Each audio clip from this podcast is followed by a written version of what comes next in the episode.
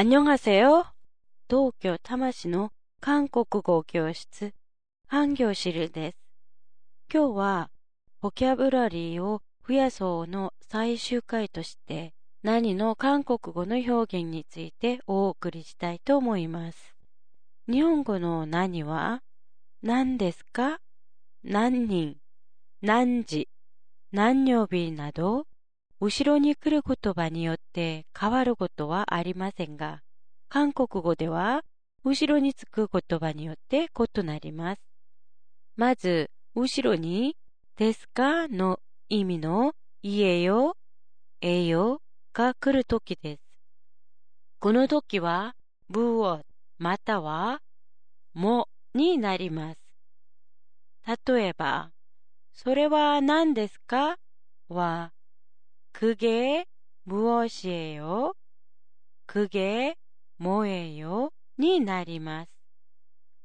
무엇は後ろに来る調子と縮約されることが多いです。詳しい説明はホームページにありますのでご覧ください。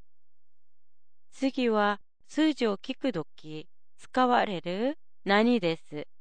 日本語と同じく 何の後ろには単位の名詞が来ますが、韓国語の表現は몇になります。なので、何人ですかは몇名이에요몇사람이에요何時ですかは몇시예요になります。何の後ろに何本、何年、何番 のように数字の単位の名詞が来るときは必ずみょっと表現されます。何の後ろに曜日、ことなど数字の単位名詞ではない普通の名詞がつく場合は、無んになります。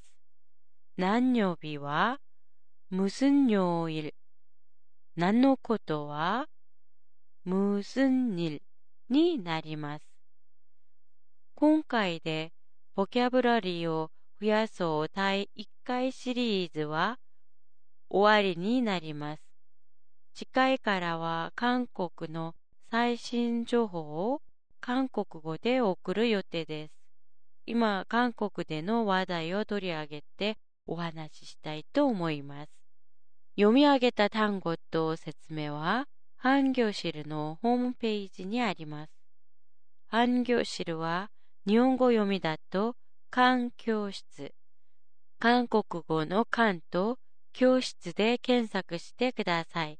皆さんのご要望、ご意見などがありましたら寄せてください。안녕히계세요